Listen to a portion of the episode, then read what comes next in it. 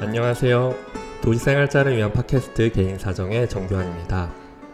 네, 오늘은 12월 3일 일요일 저녁 6시를 향해 가는 시간인데요. 음, 주말에 사무실에 글 마감하려고 출근을 했는데 음, 이것저것 생각하다 보니까 이제 12월 팟캐스트 준비를 네, 미리미리 또 하면 좋을 것 같아서 갑자기 네, 꽂혀서 네, 마이크를 잡았습니다. 또 이제 다음 주부터 또 이제 이번 달에 제가 말씀드린 그 올해 땡땡 시리즈를 이제 제가 게스트 분들을 모셔서 이렇게 한 주에 한 분씩 음, 모셔보면 좋을 것 같아서 지금 섭외하고 있, 있고 또 이제 실제로 다음 주에도 이제 녹음을 할 텐데요. 그 게스트 분들은 제가 또 한 분한 분씩 소개해 드리도록 할게요. 음.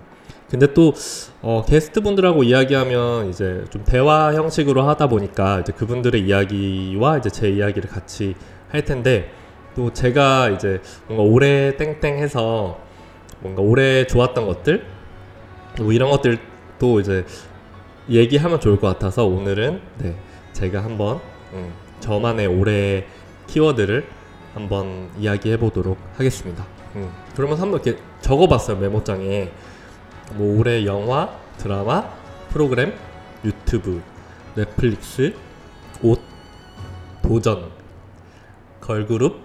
어 너무 많은데요. 음, 뭐 얘기 15분 안에 다 못할 것 같은데. 네 일단 할 수 있는 데까지 한번 해볼게요. 네. 어 일단 음, 이 팟캐스트 자체가 올해 이제 저한테는 큰 올해 도전이었던 것 같아요. 이제 그 전에 이제 개인 사정이라는 이름으로 뉴스레터를 했었고, 음, 그것을 이제 발전시켜서 약간 또 음, 피보팅해서 이제 팟캐스트로 또 새롭게 올해 3월부터 했는데 어, 새로운 말 그대로 안 해봤던 음, 매체였기 때문에 뭐 마음의 준비도 필요하긴 했지만 결론적으로는 참 하길 잘했다는 생각이 드는 것 같아요. 음, 말을 하는 것에 대한 부담도 좀 많이 없어졌고요. 이게 막연히 생각하면 팟캐스트 하시는 분들이 뭐 스튜디오에서도 녹음하고 뭐 나름 준비가 다 코너마다 다르겠지만 저는 이제 집에서부터 시작했고 이제 마이크를 가지고 뭔가 저희 집으로 손님을 부른다거나 아니면 제가 이제 거의 1인 방송으로 이렇게 녹음을 했, 기 때문에 조금 음, 간의 수공업 같은 이야기였지만 오히려 진솔하게 좀 일기처럼 하루에 있었던 일을 제가 제 남자친구나 내 친구들한테 말하듯이 이렇게 술술 이야기할 수 있었던 것 같아요. 그러면서 제 생각도 좀 정리하게 되고 뭔가 말하는 일기 같은 음. 그래서 뭐 글을 쓰시는 분들이나 뭐 컨텐츠를 만드는 분들은 뭐 유튜브도 마찬가지지만 결국 음, 다 말로 이제 말씀을 하시잖아요. 근데 팟캐스트는 이제 비디오가 없기 때문에 저는 조금 더 부담이 없기도 하고 음, 더 상냥한 매력이 있지 않나? 음, 뭔가 썸네일이나 뭔가 주제로 자극이나 사람들에게 너무 이목을 끌지 않는 선에서 제가 하고 싶은 이야기를 할 수 있다 보니까 매력적이었던 것 같아요. 어. 그래서 최근에도 물론 일이 너무 바쁘면 조금 한 주, 두 주 늦을 때도 있었지만 아, 팟캐스트 하는 게 너무 좋다, 재밌다, 꾸준히 할 수 있다, 해보니까 할 수 있겠다라는 생각이 들어서 아마 내년에도 제가 계속 시즌2 또 이제 1년에 한 번씩 컨셉을 바꿀 건데요. 또 내년에 새로운 주제 의식으로 음, 이미지와 함께 또 선보이도록 할게요. 그래도 올해 주제를 잊지 말고 다시 생각해 보면 건전한 생활이었거든요. 네, 청취자분들이 그런 좀 느낌이 네, 와닿는지 네, 잘 모르겠네요. 음. 저한테 이게 도전이었고요. 어, 그 다음에 올해 이제 드라마로 제가 키워드를 생각했는데 영화를 먼저 떠올렸는데 영화를 진짜 안 보게 되긴 했어요. 이게 좀 책임감도 있긴 하지만 뭐 남들이 보는 건 봐야겠다 싶으면서도 진짜 극장에 거의 안 갔고 그래서 올해는 오히려 전 드라마를 굉장히 많이 봤어요 실제로. 그래서 일단 뭐 넷플릭스가 있고 뭐 TV 공중파 드라마가 있긴 하지만 일단 통째로 이제 얘기하다 보면 이제 올해 드라마는 사실 더 글로리를 빼고 이야기할 수 없는 해인 것 같아요. 뭐 지난해 겨울부터 이어졌지만 올해는 한 해를 통틀어서 이렇게 화제성과 어떤 뭐 재미와 어떤 제가 빠져들 수 있게 이렇게 했던 드라마는 더 글로리가 네, 돌아봤을 때 가장 기억에 남았던 것 같고요. 뭐 이유는 네, 여러분들도 아시겠죠? 그러니까 이야기 자체가 뭐 자극적이기도 하지만 정말 쉴 틈 없이 엮이고 엮이고 가는 이 얼개가 정말 한시도 빼놓고 볼 수 없게 만드는 그런 힘이 있었던 드라마였고 오히려 아 이게 드라마구나 특히 이제 넷플릭스 같은 경우에 뭔가 TV 드라마에서 보이는 뭐 그런 PPL이나 뭐 너무 러브라인 같은 거 빼고 정말 하고 싶은 이야기를 이렇게 밀어붙이고 배우들이 특히 연기를 이렇게 소화 찰떡같이 할 경우에 이렇게 힘이 있는 드라마가 나오는구나 음, 느꼈던 것 같고요. 뭐 각각의 이야기하면 끝도 없죠. 음, 더 그래서 이제 전 오징어 게임을 참고로 이제 안 봤는데 더글로리를 보고 다시 보게 됐어요. 그러니까 처음에는 조금 거리 끼는 게 있었거든요. 뭔가 넷플릭스 드라마에 대한 편견. 음. 근데 더글로리를 보고 나서 이제 오징어 게임을 보니까 아 그래도 왜 사람들이 다 보는 데는 이유가 있구나. 네라고 생각을 하고 네 올해는 드라마의 호흡으로 많이 엮여 있었던 것 같아요. 음. 그 비슷한 결에서 이제 공중파 드라마에서는 SBS에서 악귀가 제일 그래도 인상 깊었고요. 뭐 배우분들 연기와 스토리도 네, 좀 손색 없이 음, 매력이 있었지만 그렇게 흥행을 하지 못했던 것 같아요. 네. 그리고 비슷하게 이제 조금 장르물로 가면 저는 종이달이라는 작품도 재밌게 봤는데요. 이거는 넷플릭스는 아니고 이제 원래는 그 지니 TV에서 하는 다른 플랫폼에서 이제 처음 공개가 되고 이제 아마 넷플릭스에서도 공개가 됐는데 원래 이제 원작을 영화 소설을 너무 좋아하기도 했었고 이제 드라마로 했을 때 물론 실망한 부분도 있었지만 이게 한국 드라마로 됐을 때 또 나름대로 매력이 있었던 것 같아요. 그 김서영 배우님과 그 이제 남자 주인공의 케미도 좋았고요. 음, 참 이효리 님도 이제 유튜브에 나와서 이 드라마 너무 잘 봤다고 하시더라고요. 근데 이해가 되는 게 그 어떤 모든 걸 가진 여성의 중년 여성의 그런 허, 공허함 이런 것들이 참 어떻게 보면 대중적인 공감 포인트는 아니지만 그렇게 다 잘 해주고 싶은 뭐 돈도 많고 하니까 어린 청년의 꿈을 응원해주고 싶은 이런 걸로 이제 자신의 만족감을 얻는 그런 또 약간 음, 게이 분들도 공감을 할 수 있을 것 같은 네. 남성분들은 잘 공감 못하겠죠 네. 그런 드라마였고요 일본 드라마도 또 많이 봤는데 그 중에서는 올해 공개된 것들 위주로는 이제 어제 뭐 먹었어라는 드라마가 있는데 이제 얼마 전에 시즌 2가 공개가 되었더라고요. 음, 아직 못 봤어요. 시즌 1은 워낙 재밌게 봤었고 이제 시즌 2가 지금 올해 12월부터 네, 따끈따끈하게 공개가 된다고 하니까요. 볼 계획이고 미드는 저는 역시 섹스 앤더 시티 리부트가 가장 인상적이었어요. 그 And Just Like That이라고 해서 네, 작년에 이어서 올해도 이제 시즌 2가 공개됐는데 네, 웨이브에서 볼 수 있거든요. HBO 시리즈. 네. 섹스 앤더 시티의 가장 큰 미덕은 가장 동시대적인 것 같아요.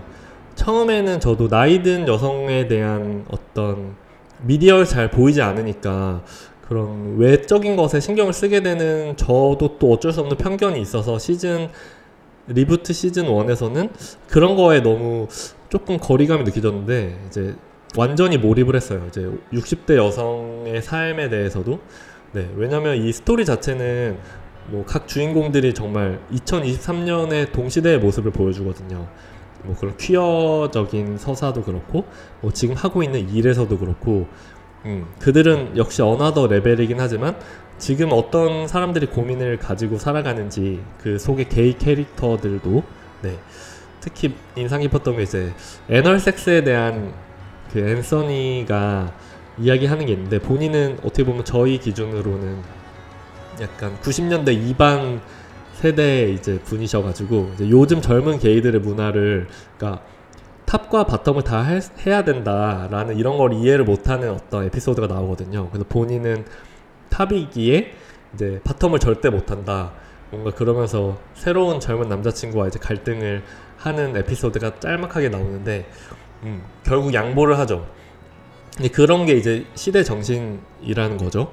뭔가 좀 이렇게 플렉서블한 거, 음, 너무 딱 고정되어 있지 않은 어떤 그런 걸 되게 노력을 해야 되는 부분이기도 하고, 음, 뭔가 남자 역할, 여자 역할 이렇게 나눠서 이분법적으로 보지 않으려는 어떤 생활의 태도들이 그 안에서 잘 드러나서 역시 이 드라마를 만드는 분들이 음, 깨어 있구나. 그래도 뭔가 새로운 이야기를 계속 발굴하려고 하는구나 이런 노력이 엿보였어요.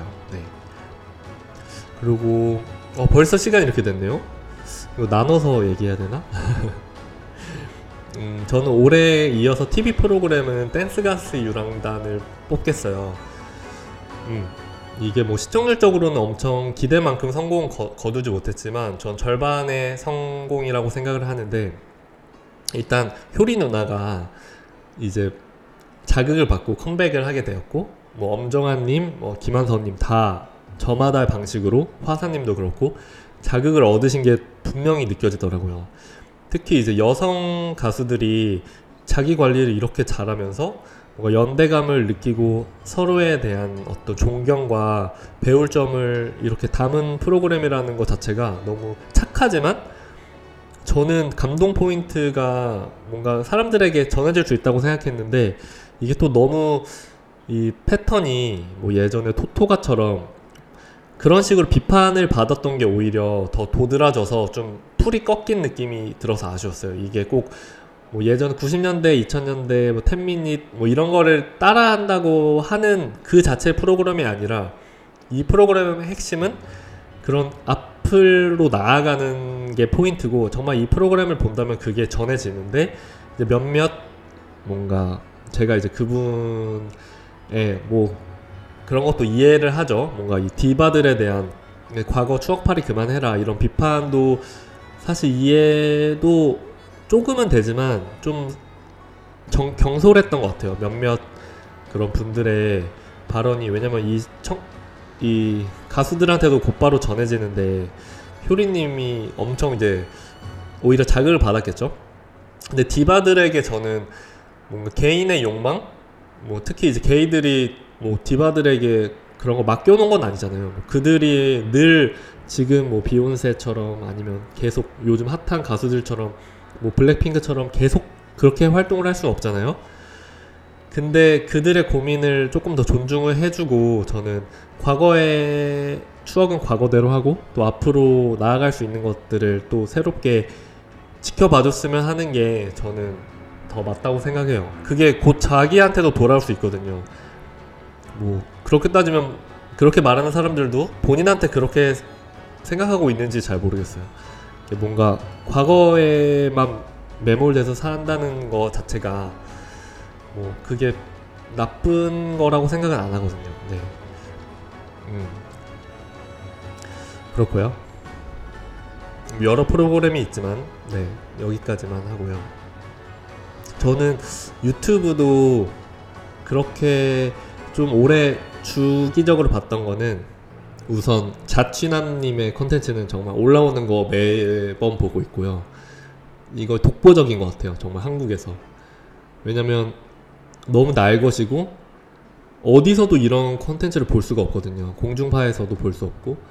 근데 이게 뭐 자극을 위해서만 만드는 게 아니라 정말 이 사람이 꾸준하게 한다는 것 그리고 뭔가 선한 느낌이 너무 좋아요. 자극적이지 않고 근데 정말 도움이 되거든요. 꾸준히 하시는 게 너무 멋있고요.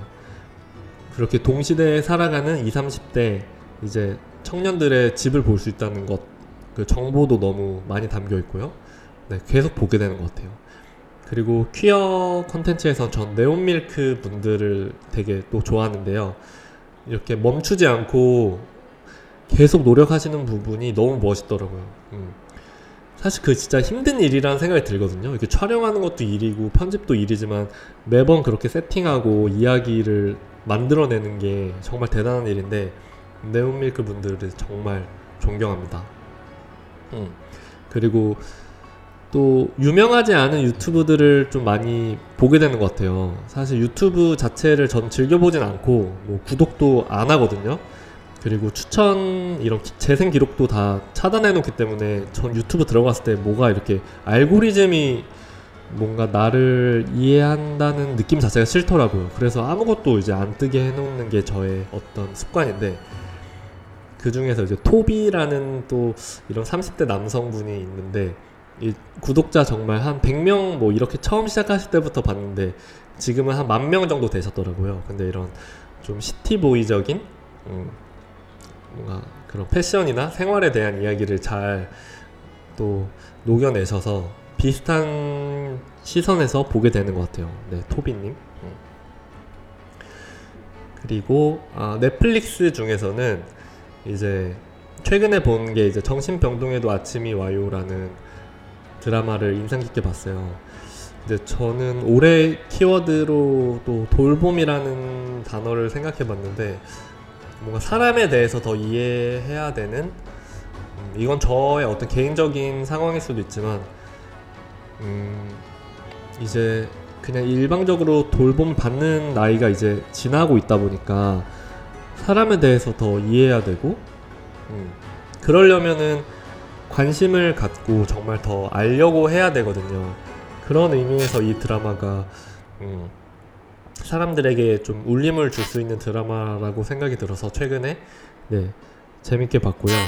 정신병이라는 주제에 대해서 이 메시지가 우리는 그런 경계에 있는 사람들이다 라고 이야기하는 게 참 공감이 됐어요. 실제로 제 주위에도 그렇고 뭐 저도 이제 늘 그런 경계심 뭔가 저도 뭔가 내가 그렇게 정상인가 아닌가라고 생각했을 때 그거는 정말 딱 누구나 규정 지을 수는 없는 부분이라서 그걸 늘 인지하면서 음, 상대도 뭔가 이렇게 딱 너무 정상이다 비정상이다 이렇게 보지 않으려고 정말 하기 때문에 이 드라마의 메시지가 잘 와닿았던 것 같고요.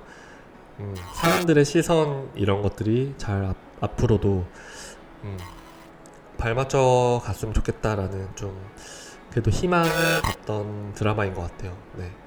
사실 정신병이라는 것도 과거에 비해서 그래도 조금 더 친숙해진 감이 있어서 앞으로는 당연히 이제 돌봄이라는 주제로 그렇게 나, 사회가 나아갈 수밖에 없는 상황이 이제 되고 있는 것 같아요. 어떤 뭐 출생률도 점점 낮아지고 보호를 받아야 되는 사람들이 많아지다 보니까 여러 가지로 그리고 한국은 살기 힘든 나라잖아요.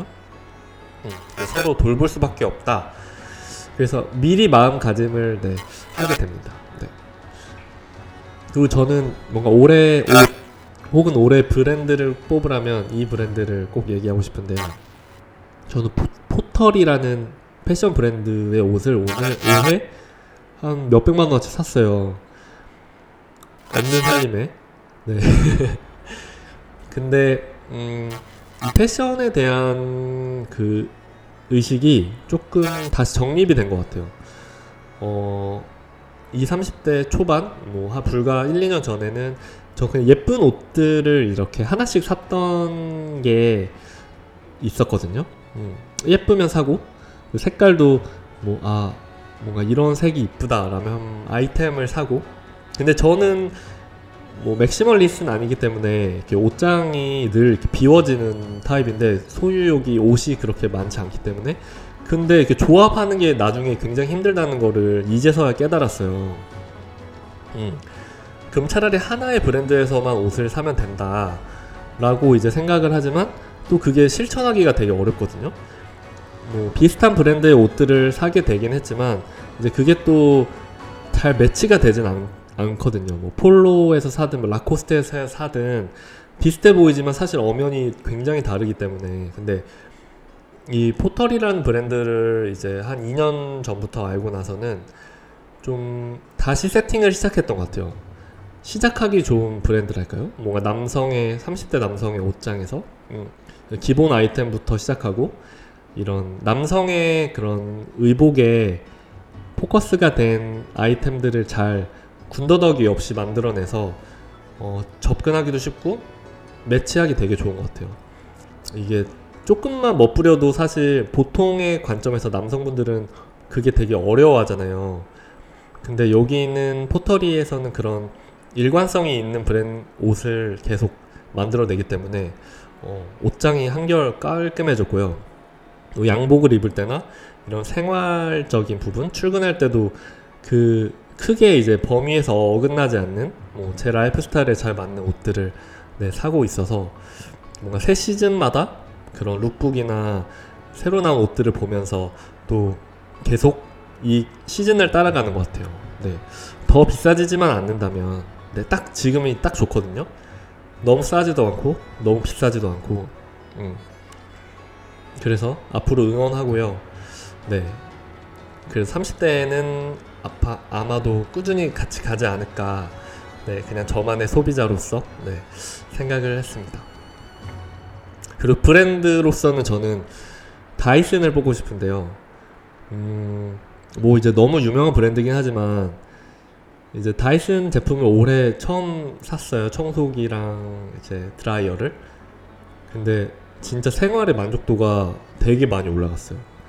저희 집은 강아지가 있기 때문에 진짜 조금만 돌려도 청소기가 꽉 차거든요. 이게 없었을 때는 어떻게 살았나 싶을 정도로 정말 마음에 드는 제품이고요.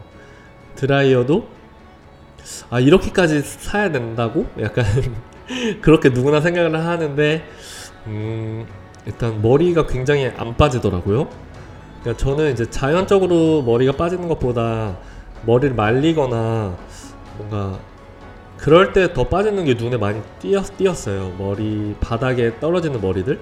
근데 확실히 바람이 이제 부드러우니까 네 머리가 확실히 덜 떨어지더라고요. 음. 자연적으로 빠지는 거는 어쩔 수 없지만 이렇게 뭔가 원하지 않는데 빠지는 거는 확실히 도움이 됐던 것 같아요. 네, 광고 아니고요. 음.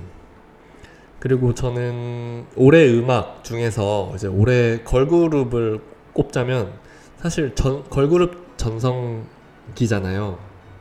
이미 뭐 시간 1, 2년 전부터 뭐 아이브냐 뉴진스냐 에스파냐 저도 다 좋아하는데 저는 XG를 꼽고 싶습니다. 이 어쩔 수 없는 마이너 감성이랄까요? 이게 뭐 힙해 보이려고 그런 게 아니고요. 저는 조금 그런 걸그룹을 좋아했거든요.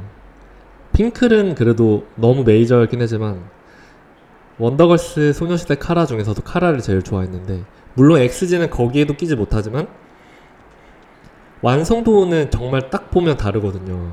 뮤직비디오랑 음악이랑 비주얼을 보면 근데 한국에서는 뭐 좀 논란도 있고 이 K-팝 걸그룹이라고 하기에는 또 이제 J-팝 이제 프로듀서나 그런 자본이 들어가서 한국에서 활동을 하고 있기 때문에 본인들도 X-pop이라고 이제 표방을 하는데 이제 사실상 이런 스텝이나 스타일 자체는 뭐 실제로 좀 케이팝의 이제 무대에서 활동을 하고 있죠.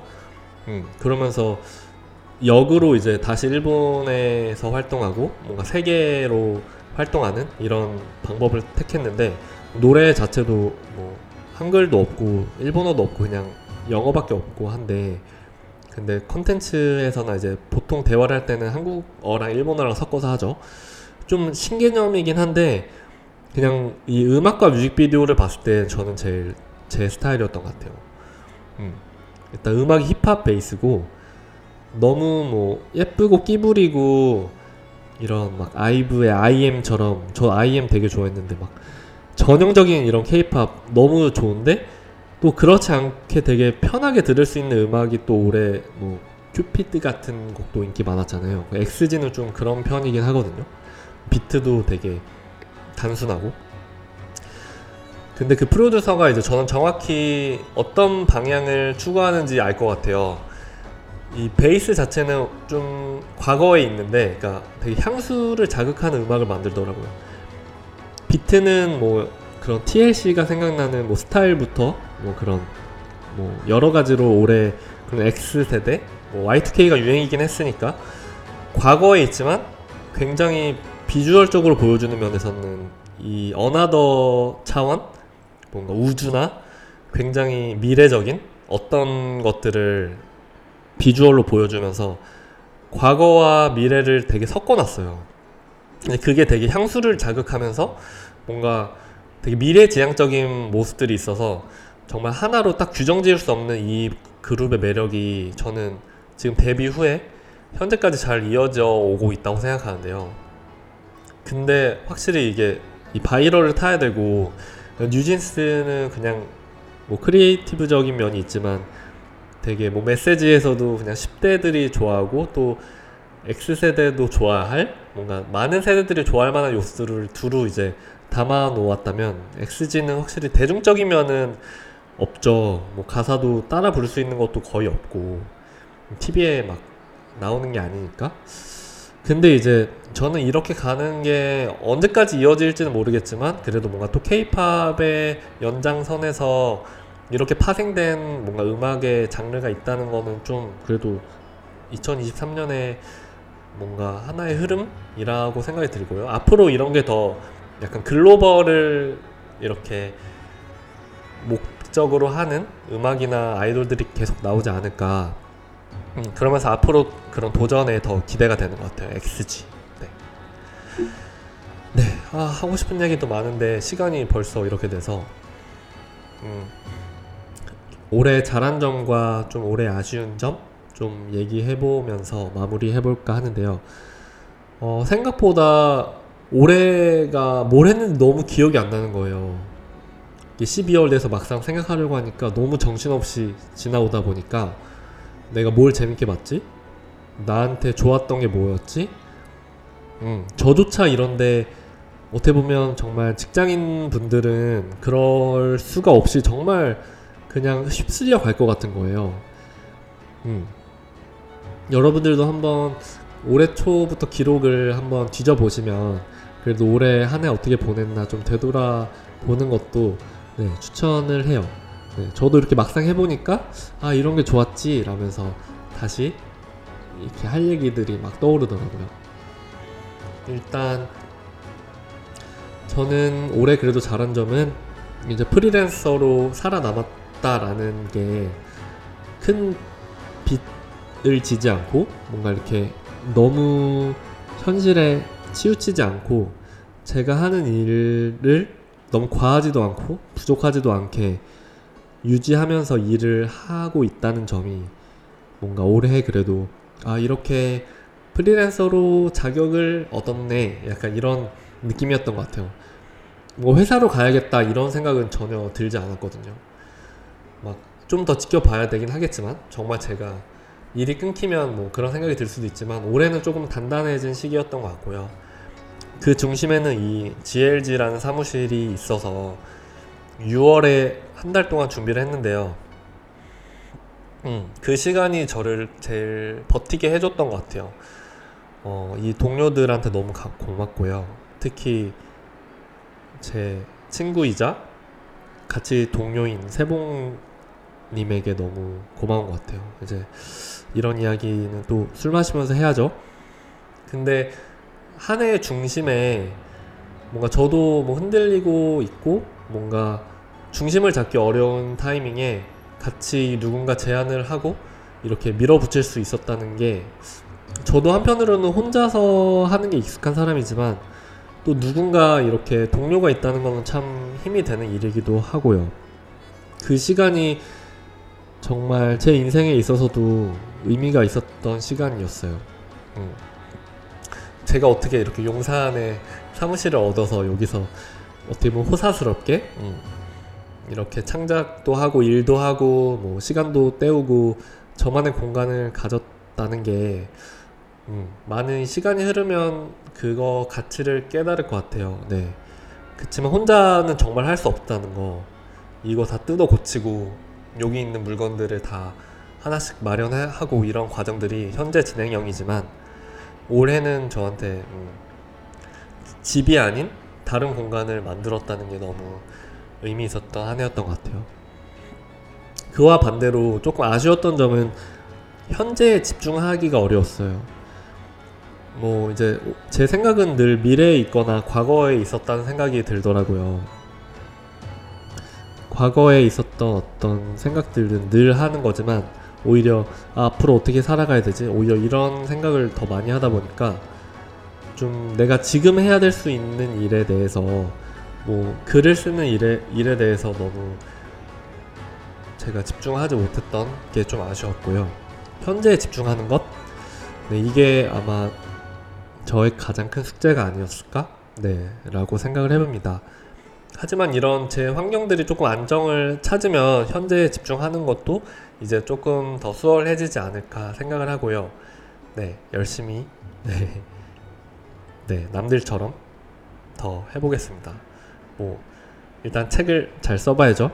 네, 편집자 선생님들과 잘 해보고 싶어요. 네, 다음 주에 미팅을 하기로 했으니까, 음, 다시 구체적으로 시작을 해봐야죠. 네. 네, 여기까지 그럼 올해 키워드, 올해 땡땡 이야기를 해보고요. 음, 좀 이야기 해보니까 진짜 재밌네요. 뭔가 이렇게 같이 서로 주고받으면서 이야기해도 너무 좋을 것 같아요. 네. 여러분들은 또 올해 어떤 키워드들이 있는지 또 생각해보고 저한테 뭐 DM이나 이런 댓글 남겨주셔도 좋을 것 같아요. 네, 그러면 저는 이제 또 다음 컨텐츠에서는 게스트 분들과 올해 또 어떤 마무리를 네, 이야기로 하면 좋을지 재밌는 주제로 찾아올 테니까요. 기대해 주시고요. 네, 그러면 또 다음 주에 뵙겠습니다. 여러분 좋은 한 달 또 2023년 보내세요. 네, 다음 주에 만나요. 안녕.